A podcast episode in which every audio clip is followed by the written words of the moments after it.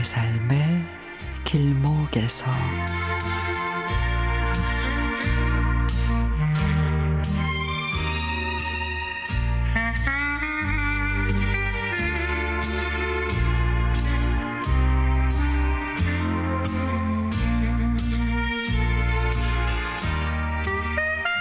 태어나서 처음으로 네일숍이라는 데를 갔습니다.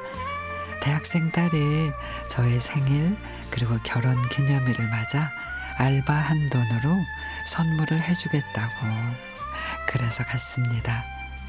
결혼 전에는 집안일도 하지 않았고 핸드크림에 매니큐어도 발랐지만 결혼하고 난 뒤에는 손을 지장할 여유가 없었습니다. 그러다 보니 어느새 손이 못난이가 되어 있었습니다. 딸과 함께 네일숍에서 막상 내 손을 누군가에게 내민다는 게 너무도 부끄러웠습니다. 손을 내밀면서 어색하게 말했죠. 아, 손이 참 못났죠. 직원은 아유 무슨 말씀이에요. 따님 손이 어머님을 닮아 예쁜 거였군요.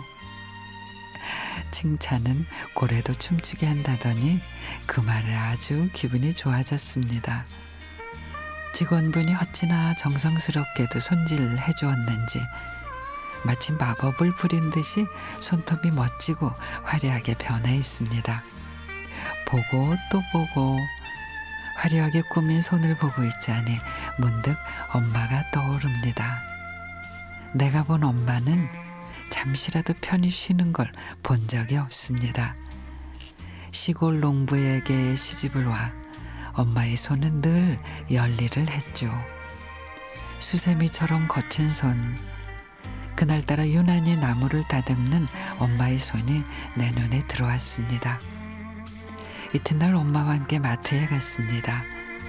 필요한 물건들을 사고 가는데 매니큐어가 눈에 들어왔습니다.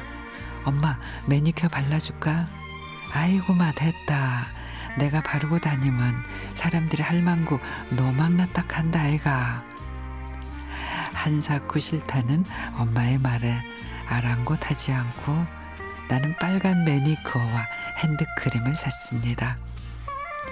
저녁을 먹고 난 뒤 엄마의 손에다 핸드크림을 발라주었습니다. 굵은 손가락 마디마디, 손등, 그리고 굳은 살이 박인 손바닥을 어루만지는, 어루만지는데 죄송함이 밀려왔습니다. 그리고 매니큐어를 발라드렸습니다. 엄마는 싫다면서도 호기심 가득한 아이처럼 뚫어져라 보십니다. 다 바르고 나자 엄마는 아이고 손에 꽃이 핀 것 같다야 곱다 고와 이후 나는 퇴근을 할 때면 매니큐어 하나씩을 샀습니다. 매니큐어 고작 그것이 엄마를 행복하게 해줄 줄은 몰랐습니다. 엄마가 돌아가시고 엄마의 낡은 화장대 위에는 알록달록 매니큐어들만 줄지어 있습니다. 네일 케어를 받은 내 손을 보고 있자니 빨간 매니큐어가 그려진 엄마의 그 손이 더 그립기만 합니다.